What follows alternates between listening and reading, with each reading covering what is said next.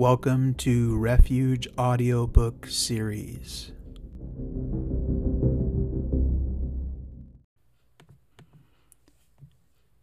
Chapter 1 Overcoming Reluctance and Doubt. Then said I, Ah, Lord God, behold, I cannot speak, for I am a youth. Jeremiah 1 6 out of the New King James Version of the Bible. Have you ever been completely overwhelmed as it pertains to the task that is in front of you? For many of us, may have never had any worries about the task in front of us. For some people, you're like William Wallace running onto the battlefield to fight for your country, regardless of what dangers you may face. That has not been my experience. Whenever I sat back and thought about what God had called me to do in order to serve Him in gospel ministry, I always felt a sense of being out of my comfort zone and out of my league. My thought was that gospel ministry is for heavy hitters like Billy Graham and others that have gone before us to accomplish great things. That was when I was younger, and then as I got older, it became real for me, and I knew I needed to take a step of obedience. I then started to think, well, what about my wife? What about my kids? How will this affect them? Are they ready for this? I started to come up with many excuses why it wouldn't work. I had all the excuses in the book about why it just wouldn't work to do what God had called me to do. I had always admired missionaries and other leaders in the church and the lengths they would go to serve God, putting themselves in harm's way to advance the kingdom. But I just didn't feel that I had what it took myself to do what God wanted me to do. I was reluctant. The word reluctant in the dictionary means unwilling and hesitant. And that is what I felt in regards to God's calling on my life. The prophet Jeremiah felt the same way when the Lord called him into prophetic ministry, as God had called him to speak to the nation about their need for God. Maybe Jeremiah looked at the task in front of him, knowing the hardship that would come with speaking out against sin and calling people to repentance. Maybe he felt his own inadequacy, and maybe he felt he didn't have the tools it took to get the job done. I know that's how I felt oftentimes when I saw the task in front of me. I didn't feel I was the right person, and I thought, maybe I'm too young, and there's no way God could ever use me for his glory. But I came to realize that my hesitancy was based in where I was placing my focus. My reluctance was based in focusing on myself and not the God I serve. It's okay to take a second and humbly step back and realize that the task is heavy, it's big, and the calling is great. It's an honor to serve the Lord. It's okay to take an inventory of your life and count the cost, but it's never okay to focus on ourselves and our inabilities when the person that we're serving, God, is bigger and greater and has the resources available to us, even in our weaknesses and inadequacies. Every servant of God needs to at some point take a step back and look at the task in front of them and realize the weight of it. Pray about it. Seek the Lord. Spend time in His presence as God prepares you to live and serve Him. But at some point, we have to take that step of obedience and dive headfirst into what God has called us to do and who He has called us to be, regardless of the dangers and peril and other challenges that will come down the road as we fulfill God's calling on our life. Like Peter, we need to step out of the boat and keep our eyes fixed on Jesus and do things that are well beyond our ability. Or like Paul, who, in the face of great danger, walked in all that God had for him, stopping at nothing to get the gospel to unreached people groups all over the world even with all of Peter and Paul's flaws, they still stepped out in obedience to the one whom they served, Jesus. So, how do we overcome our natural reluctance to walk and live out the great commission of seeing people come to Jesus and serving in his church? Here is what God taught me from the passage in Jeremiah chapter 1, and it's often what God said to his leaders and people when the calling felt too great and big for them. God said to Jeremiah, I am with you.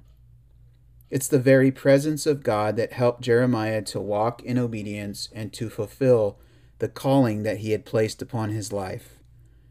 There is no greater joy in gospel ministry to know that the Creator of the universe, the one who spoke and things leapt into existence at the beginning of time, is with us every second of every minute, of every hour, of every day. You see, the presence of God is our life source. It's what keeps us in the fight. It's what keeps us going. It's what keeps the fire burning within us. For even when Jeremiah wanted to give up and stop speaking, he said the word of God was like a fire. It was like a hammer that broke the rock into pieces. It is the love of Christ that constrains us, the presence of God that keeps us going when we want to give up. The presence and power of the Holy Spirit is the one who convicts us of sin at our initial call to salvation, but who also sustains us when we want to give up. Another portion of Scripture that was really helpful for me to step out in faith into what God had called me to do was reading the book of Nehemiah. Nehemiah was tasked with being called by God to lead God's people in the rebuilding of the temple that had laid in ruins for years.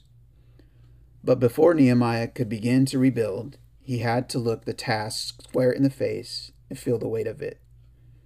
When Nehemiah had heard about the city laying in ruin, it says in chapter 1 that he mourned for days. It says he prayed and fasted before the God of heaven.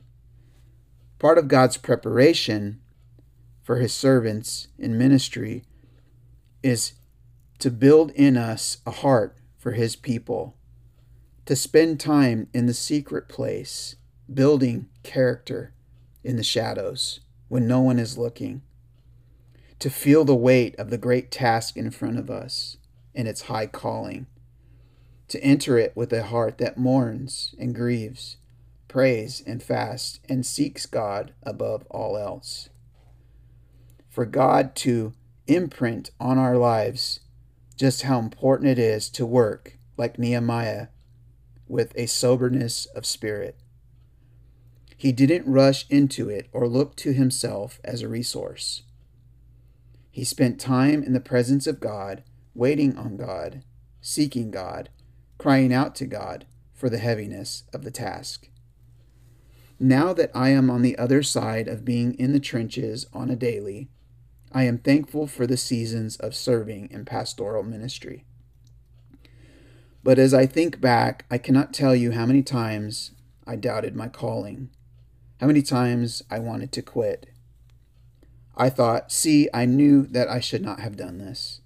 I knew my reluctance was warranted. It always seemed like there were these waves of emotions that caused me to feel frustrated and have anxiety about what God had called me to do. Whether it was difficult situations or circumstances, relational challenges, they all stacked up to make it so hard to keep going. Maybe that's where you're at. You just want to give up and throw in the towel and give in. Or maybe you feel like God had not called you to it in the first place and you feel like you heard wrong when He said to go. It may not be that you doubt your salvation or that the Lord did a work in your life, but you just feel raw emotions that you're not fit to do what God has called you to do. I hope and pray that you are encouraged to stay at it. As long as God has you where you're at, stay the course. Keep grinding. Spend time thinking about Him and His presence. Weep, pray, fast, Enjoy the Lord, read His Word, and be obedient to the heavenly calling on your life, regardless of what your feelings say.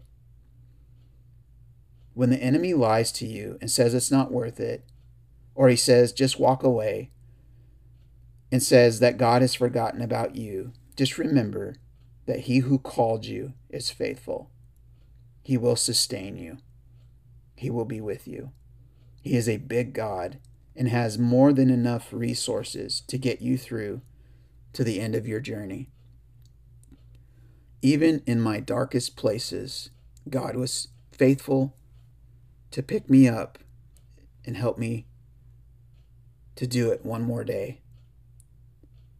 He was always faithful to keep me on the path that He had for me, whether it was an encouraging word from my wife or the hands of my children laid on me as they prayed to help me to keep going. God always sustained me.